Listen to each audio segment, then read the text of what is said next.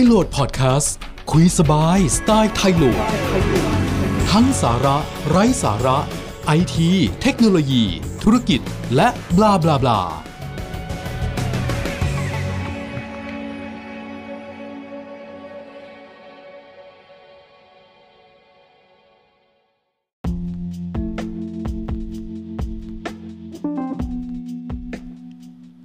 สัมมนาออนไลน์เป็นเทรนด์ใหม่นะครับที่มีการประยุกต์ใช้เทคโนโลยีที่หลากหลายนะครับแล้วนอกจากการที่จะมีการประชุมออนไลน์ที่ในช่วงแรก ๆ ที่โควิดเข้ามาเนี่ยการประชุมออนไลน์ภายในองค์กร เป็นเรื่องที่ที่หลายคนรู้สึกตื่นเต้นและคึกคักมาก เพราะว่าเราสามารถประชุมกันจากที่ไหนก็ได้จากบ้านของแต่ละคนมา นะครับ ก็การประชุมออนไลน์มีโปรแกรมหรือแอปพลิเคชันเยอะแยะมากมาย ที่ไม่พูดถึงไม่ได้เลยคือโปรแกรม Zoom นะครับ ซึ่งเป็นโปรแกรมที่ที่ที่ที่มาโด่งดังมาก ๆ ในช่วงเวลานี้นะครับ ทั้งทั้งๆที่ก่อนหน้านี้มีเจ้าตลาดอย่าง WebX ของ Cisco เองเขาก็มีมานานนะครับ Microsoft Teams ก็มี มีหลายๆ ตัวที่เขาก็ทำมานะครับ แต่ว่าโปรแกรม Zoom เนี่ยข้อดีของเขาคือการจัดการหรือ User Interface อะไรทั้งหลายแหละการสื่อสารกับลูกค้าการผู้ใช้งานเนี่ยมีความสะดวกมีความง่าย ก็เลยได้รับความนิยมมากนะครับ แล้วก็มีฟังก์ชันในการใช้ฟรี 40 นาที เพียงพอสำหรับการประชุมปกติ 40 นาทีผมเชื่อว่าสำหรับการใช้ฟรีนั้น มันก็ดีทำให้การประชุมมีความรวบรัดไม่เยินเยอะก็เข้าเรื่องกันเลย เพราะเวลาน้อยนะครับ ก็นี่คือเทคโนโลยีที่ที่มามามาแรงมาก ๆ ก็คือการประชุมออนไลน์ แต่นอกเหนือจากการประชุมออนไลน์แล้วเนี่ยตอนนี้ช่วงประมาณ กลางปีพุทธศักราช 2563 จารึกไว้ได้เลยว่า เป็นจุดเปลี่ยนสำคัญของโลกใบนี้นะครับ อีกเรื่องหนึ่งที่เปลี่ยนสำคัญก็คือการจัดงานสัมมนา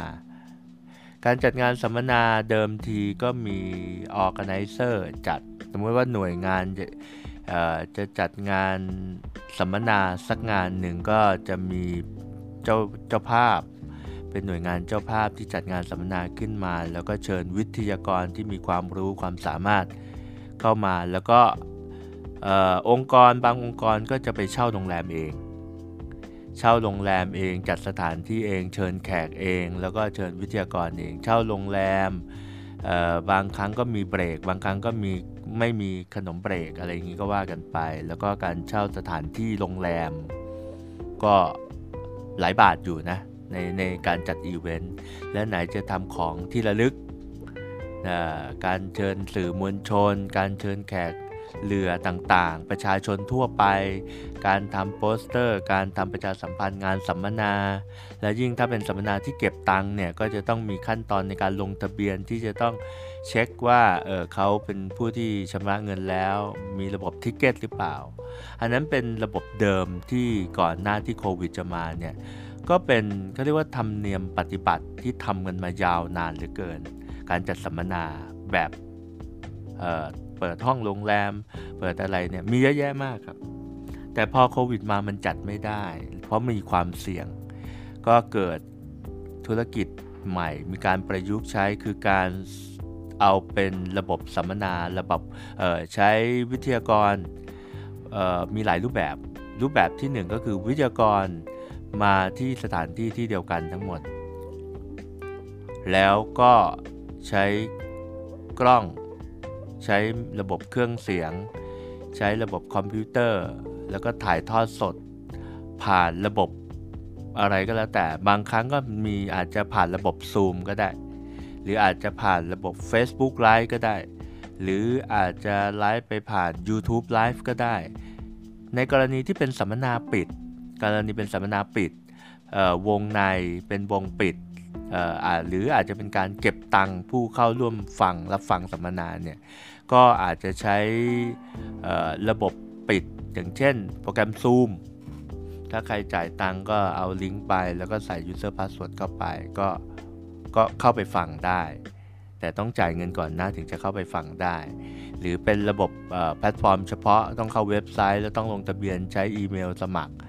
ใช้ต้องเราใช้อีเมลสมัครมันก็ไม่กล้าที่จะใช้การแทนกันก็อาจจะลำบากนิดหนึ่งก็คือระบบปิดเนี่ยก็จะจะจะจะทำให้สัมมนาก็สัมมนาที่เก็บเงินที่เสียเงินก็ยังดำเนินการธุรกรรมได้ต่อ โดยใช้เทคโนโลยีใหม่ ใช้เทคโนโลยีที่ใช้เทคโนโลยีการถ่ายการประชุมผสมกับเทคโนโลยีซอฟต์แวร์ที่ใช้ในการถ่ายทอดสด มันเอามา merge รวมกัน แล้วก็สามารถขายบัตรได้ใช้ได้ ก็มีหลายที่เหมือนกันที่ทำอยู่ หรือแม้กระทั่งเทคนิคหนึ่งที่ที่ที่นิยมใช้ก็คือโอเค วิทยากรทุกท่านอยู่ในสถานที่ที่เดียวกัน ใช้ Facebook ใช้ใช้ใช้มือใช้กล้อง ใช้ระบบ OB ในการถ่ายดีขึ้นมามืออาชีพขึ้น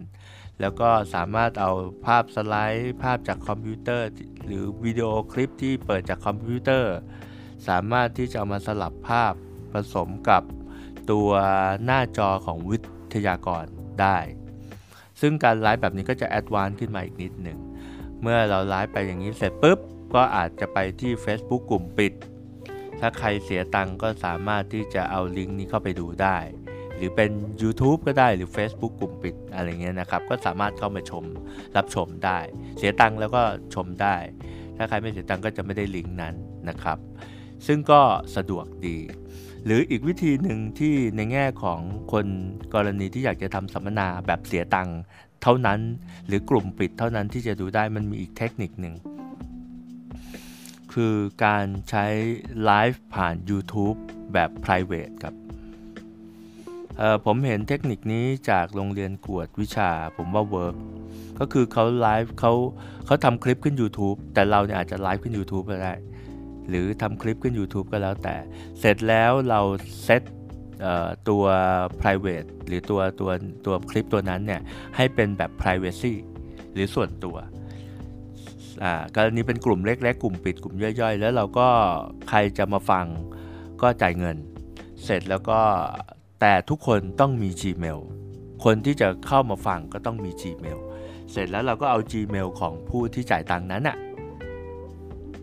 แอดเข้าไปในคลิปนั้นกำหนดสิทธิ์ว่าให้คนนี้สามารถดูได้นะครับ ซึ่งอันนี้จะยุ่งยากนิดหน่อยแต่ว่า secure ได้พอสมควร เพราะว่าคงมีอยู่ไม่กี่คนมั้งคงจะบอก คงจะไม่ยอมบอก password อีเมลให้คนอื่น แน่ๆ มันคือการป้องกันที่ดีได้ในระดับหนึ่งนะครับ ก็ก็น่าจะได้ผล นะครับ ซึ่งการทำสัมมนาออนไลน์แบบเสียตังค์เนี้ยแบบคนฟังจะต้องมาจ่ายเนี่ยเนื้อหามันต้องมีแรงจูงใจพอสมควร มีการเสียบัตรปกติเนี่ยเเสียบัตรกันหลายพัน เพื่อเข้าไปณสถานที่นั้น แล้วก็ไปไปได้เห็นตัวเป็นๆของโปรเฟสเซอร์ หรือวิทยากรนั้นๆ เต็มๆ แล้วก็ได้ความรู้เต็มๆ ได้ฟังจริง ๆ เต็มๆ บรรยากาศแบบนั้นอาจจะหายไปก่อน ในช่วงที่โควิดกำลังระบาดอยู่ ในช่วงปีพุทธศักราช 2563 ช่วงนี้แหละนะครับ ก็แต่ว่าการมาแทนของตัว virtual สัมมนา หรือสัมมนาออนไลน์อะไรเนี้ยเทคโดยเทคนิคแล้วเนี่ยมันก็ประยุกต์ใช้กันเกี่ยวเนื่องกันได้ แล้วกำลังเป็นทางที่ทำให้มีการปรับตัวของ organizer หลาย ๆ เจ้า ที่จะต้องทำระบบนี้ขึ้นมาเพื่อจะ support ให้กับลูกค้านะครับ ซึ่งการสัมมนาออนไลน์เนี่ยมันข้อดีมันก็มีอยู่พอสมควรคือ 1. ผู้ชมไม่จำเป็นต้องมาที่สถานที่ที่นั้น ผู้ชมก็สามารถนั่งดูจากที่บ้านได้เลย นั่งดูจากที่ทำงานได้ อย่างเช่น นักข่าว สมมุติว่านักข่าวอย่างผมนี่จะรู้จักนักข่าวนิดหน่อย เวลาที่จะทำข่าวเนี่ยจะต้องมีหมายข่าว แล้วจะต้องเบิกรถออฟฟิศไป แล้วก็เอากล้องอะไรมือถือไป เอากล้องเอาไมค์ไปอะไรก็ว่ากันไป แต่ว่าพอเป็นยุคนี้แล้วเนี่ยเป็นสัมมนาออนไลน์ นักข่าวอยู่ที่ออฟฟิศก็สามารถติดตามการประชุมหรือการสัมมนานั้นได้เลย และสามารถที่จะเผยแพร่ capture หน้าจอแล้วก็เขียนข่าว แล้วก็เออเอาเอาความเอาบทความนั้น เอาภาพนั้นเขียนบทความปุ๊บเขียนข่าวปุ๊บแล้วก็เอาไปแชร์ลงสื่อของตัวเองได้เลย ความรวดเร็วมันก็จะเร็วขึ้นนักข่าวไม่ต้องมานั่งเดินทาง แล้วก็สามารถทำข่าวได้เลยนะครับ แล้วก็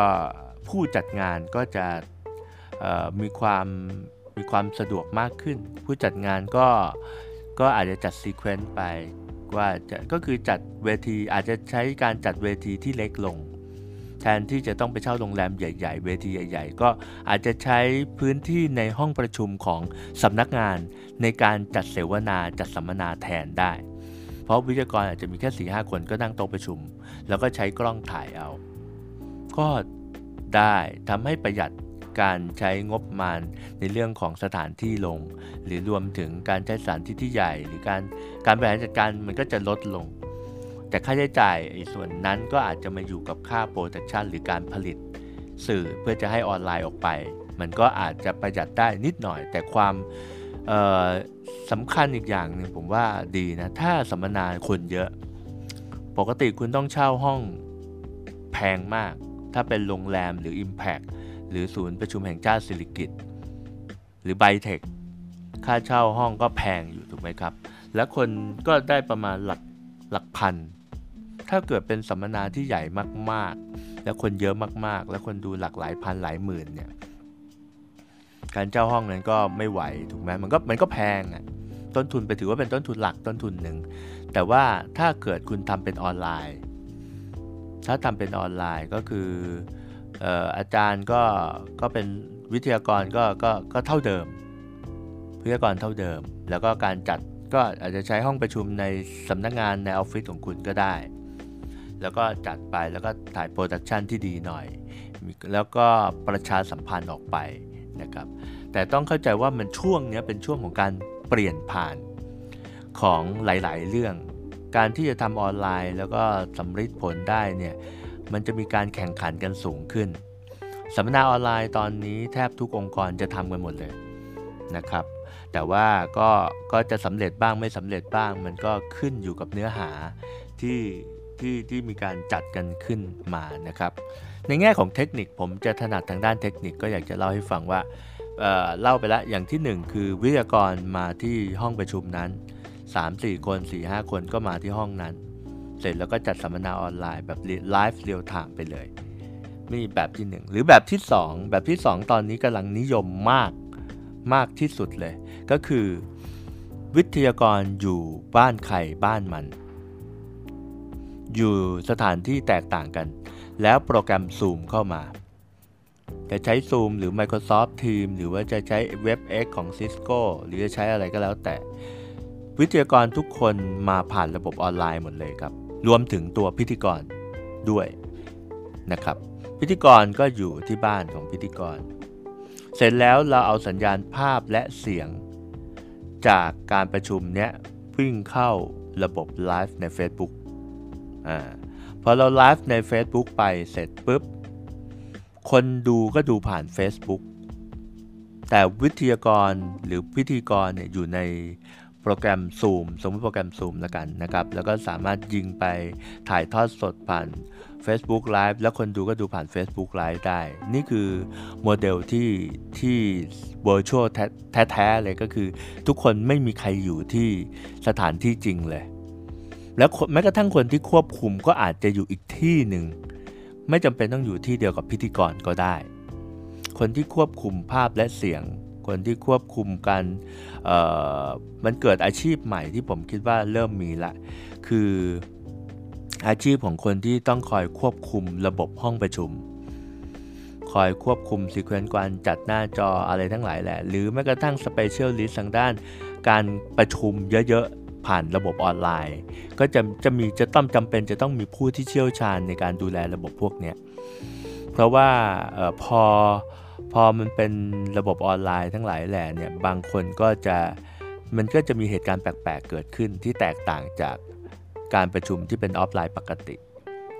อาจจะต้องระมัดระวังมากขึ้นนะครับ เกิดอาชีพใหม่เยอะแยะเลยครับ รวมถึงอาชีพของการทำไลฟ์การถ่ายทอดสด ก็มีการขยับของหลายทีมงานที่เป็น OB ที่ปกติเดิมทีเนี่ยถ่ายทอดสดในงานอีเวนต์นะครับไปถ่ายทอดสดในงานอีเวนต์ก็จะต้องมีกล้อง 3-4 ตัว จะต้องมาไปถ่ายเสร็จแล้วก็ผ่าน switcher ผ่านระบบเสียงแล้วก็ถ่ายทอดสดขึ้น Facebook ไป ซึ่งก็ต้องเปลี่ยน เพราะว่าเเทคนิคมันเปลี่ยนแล้วไอ้กล้องตัวละ 3 0 0แสน2 0 0แสน ห้าหมื่นมันไร้ค่ามันไม่มีประโยชน์ละ เพราะว่าคนจัดสัมมนาออนไลน์ วิทยากรทุกคนอยู่ที่บ้าน ไม่ต้องใช้กล้องดีๆ ต่อไป สามารถประชุมได้คล้ายกัน แรก ๆ อาจจะคลุกคลักนิดหน่อย แต่พอใช้ใช้ไปคนดูก็จะมากขึ้น แล้วก็จะยอมรับมากขึ้นครับ นี่คือโมเดลธุรกิจที่ที่มาเลยนะครับ แล้วก็เทรนที่จะต้องปรับตัวกันคือการประชุมออนไลน์แบบนี้องค์กร องค์กรหลายองค์กรพยายามจะทำเองครับ โดยไม่โดยไม่มีความเชี่ยวชาญ ก็จะมีความเสี่ยง ความเสี่ยงของการจัดสัมมนาออนไลน์อย่างหนึ่งก็คือเรื่องอินเทอร์เน็ตครับ อินเทอร์เน็ตเนี่ยเป็นอะไรที่ถ้าเป็นที่สำนักงานฝ่ายไอทีดูแลได้ครับ แต่ถ้ามันเป็นลักษณะของการประชุมออนไลน์ โดยที่วิทยากรจะอยู่ที่ออฟฟิศของตัวเอง หรืออยู่ อยู่ที่ไหน อยู่ที่บ้านหรืออยู่ที่อะไรเนี่ย เจ้าภาพจะไม่สามารถควบคุมคุณภาพของภาพและเสียงของวิทยากรได้ เพราะวิทยากรแต่ละท่านก็จะใช้มีความแตกต่างในการใช้อินเทอร์เน็ตที่จะเข้ามาสู่ระบบซูม อันนี้คือโจทย์สำคัญ เพราะว่าถ้าระหว่างที่เราจัดสัมมนานั้น จัดจัดอยู่แล้ววิทยากรหายไป อินเทอร์เน็ตหลุด พิธีกรต้องตัววิทยากรหลุดหายไปเมื่อไหร่ หรือพิธีกรเองหลุดไป ความอึนความกลเวง โดยเฉพาะถ้าเป็นสัมมนาที่มีการเสียเงินแล้วด้วยเนี่ยความเสี่ยงก็จะเกิดขึ้นค่อนข้างมาก เพราะมันผสมผสานศาสตร์ของความเป็น network ด้วย ผสมผสานในการทำสัมมนาออนไลน์ผสมทั้งการทำระบบประชุม ก็เป็นระบบหนึ่ง ระบบ network ที่จะเชื่อมโยงกันระหว่างวิทยากรกับพิธีกรหรือวิทยากรท่านต่างๆ ก็อีกเรื่องหนึ่งก็จะเป็นเทคนิคอีกแบบแล้วเทคนิคการออกอากาศก็เป็นอีกเทคนิคหนึ่งมีการผสมผสานกันครับ เป็นเรื่องที่น่าสนใจมากแล้วก็กำลังกำลังขยับขยับเข้าไปมีบทบาทมากขึ้นเรื่อยๆนะครับ แม้กระทั่งบริษัทอีเวนต์หลาย ๆ บริษัทตอนนี้ก็มีบริการถ่ายทอดสดในการทำให้เป็นสัมมนาออนไลน์มากขึ้น ซึ่งการสัมมนาแบบออนไลน์เนี้ยมันจะมีทั้งข้อดีและข้อเสียครับ ข้อดีก็คือสามารถถ้ามันน่าสนใจจริง ๆ เนี่ยคนเข้าเยอะ ๆ ต้นทุนเราก็จะไม่เพิ่มขึ้นในฐานะคนจัดงาน เพราะว่าให้คนดูเป็นหมื่นคน คนดูคนดูหลายพันคนหลายหมื่นคนยังไงเซิร์ฟเวอร์ถ้าเราไปใช้แพลตฟอร์มของ Facebook ไปใช้แพลตฟอร์มของ YouTube อันเนี้ยคนเข้าเยอะแค่ไหนก็ไม่เป็นไร ไม่สะทกสะท้านใดๆ เพราะเซิร์ฟเวอร์เขาใหญ่อยู่แล้ว คนดูเยอะก็อาจจะไม่กระทบอะไรมากนะครับ แต่ถ้าแต่ถ้าเป็นในเรื่องของออการประชุมแบบเดิมเนี่ย ต้นทุนส่วนใหญ่ก็จะอยู่กับการการที่ที่สถานที่ถูกไหมครับ ข้อดีอีกอย่างของการที่ทำสัมมนาออนไลน์อย่างเงี้ยมันมีความคล่องตัวและจัดได้บ่อยๆ ในแง่ของการทำงาน เมื่อระบบ setup เรียบร้อยแล้ว เมื่อครั้งที่ 1 ผ่านไปแล้วครั้งที่ 2 มันจะเร็วขึ้นและง่ายขึ้น มันจะสามารถออพอมันจัดได้ง่ายขึ้น จัดได้เร็วขึ้น สัมมนามันก็จะมีได้มากขึ้นอ่าก็สะดวกแล้วผู้ชมก็ไม่จำเป็นต้องมาสถานที่นี่คือข้อดีของการทำสัมมนาออนไลน์ ผู้ชมก็ไม่จำเป็นต้องมา หรือผู้สื่อข่าวเองที่ปกติต้องเดินทางมาก็ไม่ต้องมานะครับไม่ต้องไม่ต้องเข้าไม่ต้องเดินทางเลยก็สามารถดูผ่านออนไลน์จากโทรศัพท์มือถือของของตัวผู้ชมได้เลยนะครับ นี่คือข้อดีอย่างหนึ่งของการทำออนไลน์ แต่ข้อเสียล่ะ ข้อเสียของการทำสัมมนาออนไลน์อย่างหนึ่งเลย ก็คือว่าถ้าเป็นสัมมนาออนไลน์ฟรีเนี่ยเเราไม่สามารถรู้ได้ว่าคนจะมามากมาน้อยแค่ไหน และเมื่อลงทะเบียนฟรี เขาอาจจะเข้ามาดูแป๊บเดียวแล้วก็ไม่มาดูอีกเลยก็ได้ เพราะฉะนั้นมันจะมีความวารี่สูงก็คือมันจะมีความผันผวนสูง ไม่แน่ใจว่าว่าว่าคนจะเข้าเยอะหรือคนจะเข้าน้อย มากน้อยแค่ไหนไม่สามารถจะเช็คได้นะครับ ซึ่งการที่เราเอาระบบออนไลน์มาเนี่ยมันก็มีทั้งข้อดีและข้อเสียแหละอย่างที่บอกข้อเสียก็พอพอมันพอมันสะดวกมากแล้วจน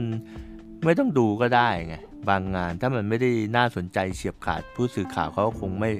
ไม่มานั่งเสียเวลาดูตลอดทั้งงาน เพราะฉะนั้นมันก็จะมีความผันเปลี่ยนสูง แต่ถ้าคนอยู่ในห้องประชุมเนี่ยยังไงมันก็ฟังยังไงก็ต้องฟังอยู่แล้วถูกไหมก็ก็ก็ก็มีทั้งข้อดีและข้อเสียก็ต้องลองปรับดูแต่ว่าหลายองค์กร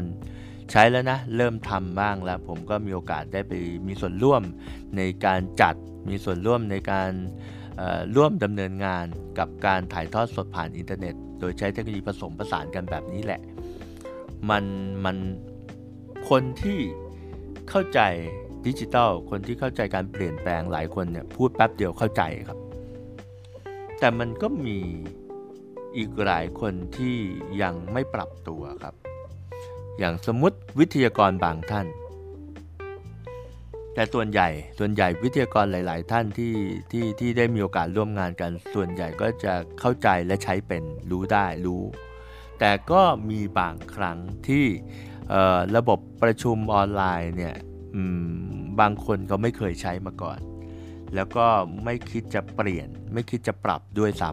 ำพอบอกว่าต้องลงแอปพลิเคชัน ต้องลงโปรแกรม หรืออะไรเงี้ยวิทยากรบางท่าน รู้สึกว่ามันยากลำบากเกินไป แล้วก็คิดว่าไม่อยากจะทำก็ทำให้ organizer หลายเจ้าก็จะปวดหัวเล็กน้อย แล้วก็รู้สึกอีกอันหนึ่งคือวิทยากรบางท่านเนี่ยที่บ้านอินเทอร์เน็ตไม่ดี แล้วก็ไม่ไม่รู้ว่าจะต้องทำยังไงเมื่ออินเทอร์เน็ตไม่ดี เพราะว่าไม่เคยใช้การประชุมออนไลน์ เพราะว่าการประชุมออนไลน์หรือการทำสัมมนาออนไลน์อะไรก็แล้วแต่ จะต้องใช้อินเทอร์เน็ตที่คุณภาพค่อนข้างจะดี พอสมควร และจะต้องนิ่งพอสมควรอย่างเช่น เเป็นไปได้ก็ควรจะสมมติเป็นวิทยากรในฐานะวิทยากรจะแนะนำว่านั่งใกล้ๆเราเตอร์ นั่งใกล้ๆตัวเราเตอร์ที่ที่ที่มีอินเทอร์เน็ตนั่นแหละ เอามือถือไปไว้ไปนั่งใกล้ๆถ้าถ้าสัมมนาออนไลน์ท่านเป็นวิทยากรแล้วท่านนั่งห่างเราเตอร์มากๆเนี่ยแล้ว Wi-Fi มันไม่เสถียรเนี่ยบางทีมันจะหลุด หรือมันก็จะภาพมันก็จะเบลอ หรืออะไรอย่างเงี้ยมันก็จะมีโอกาสความเสี่ยงสูง และโทรศัพท์ของวิทยากร ที่เครื่องที่จะใช้ในการประชุมสัมมนาออนไลน์ ณเวลานั้นเนี่ยต้องระวังเรื่องการโทรเข้าโทรออกเเพราะว่าถ้ามีการโทรเข้าโทรออกอินเทอร์เน็ตมันจะตัด แล้วถ้าใช้ 4G มันจะตัดปุ๊บการประชุมตรงนั้นของวิทยากรท่านนั้นก็จะหลุดไป เมื่อมีคนโตเข้ามา ถูกไหมครับ แล้วต้องก็ต้องต้องคิดเหมือนกันนะ หรือแม้กระทั่งสมมุติว่าอินเทอร์เน็ตอินเทอร์เน็ตที่บ้านเนี่ยใช้ Wi-Fi ก็จริง แต่ว่าแถวนั้นมีสัญคลื่นรบกวนเยอะ พยายามที่บอกว่าให้นั่งใกล้เราเตอร์ เพราะบอกว่าเพราะว่า Wi-Fi มันก็จะได้อยู่ใกล้ๆเราเตอร์ โอกาสจะโดนกวนมันก็น้อยหน่อย แต่ถ้าสมมุติว่าเราเตอร์อยู่ชั้น 3 ตัววิทยากรมาจัดที่ชั้น1เพราะมันเป็นห้องสมุดแล้ว background สวย ห้องสมุดเนี่ยปราบเซียนเลย Wi-Fi Wi-Fi มันจะจางมันจะหายไปเยอะมาก เพราะมันมีทั้งไม้ทั้งกระดาษ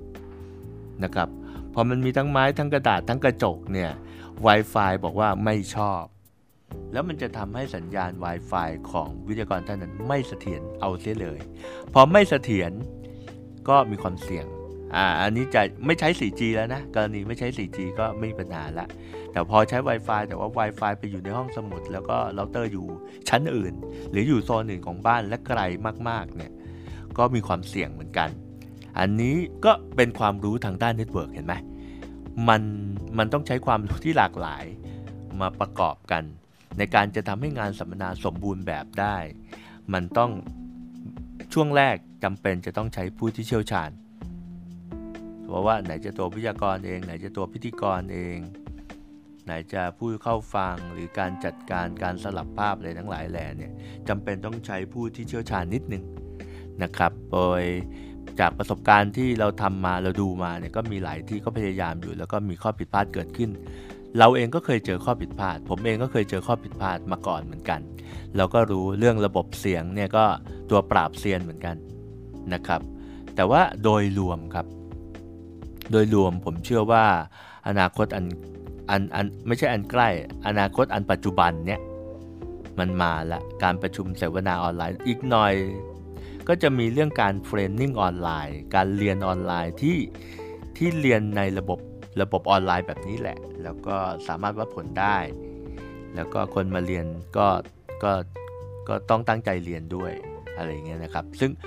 มันมา มันมา disruption มันมาทดแทนเทคโนโลยี มันมาแทนละมันมาแทนหลา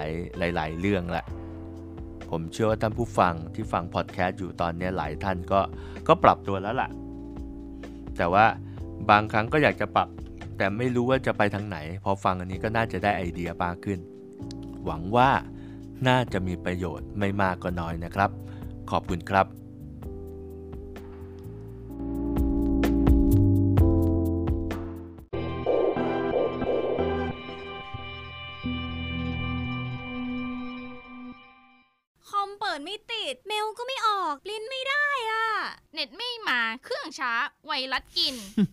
ปัญหาแบบนี้ให้ทีมงานมืออาชีพดูแลคุณดีไหมครับ ด้วยแนวคิดเรื่องไอทีขององค์กรใหญ่มาแบ่งปันให้ท่าน ตั้งใจใส่ใจในทุกเรื่อง ดูแลระบบคอมพิวเตอร์ตั้งแต่องค์กร 2 เครื่อง จนถึง 500 เครื่อง แก้ปัญหาต่างๆ ที่พบบ่อยในองค์กร เรายินดีช่วยคุณ เข้ามาหาเราได้ 24 ชั่วโมง เรื่องไอทีมีปัญหาปรึกษาเรา www.thailo.in.th อีกหนึ่งบริการของบริษัท thailo.com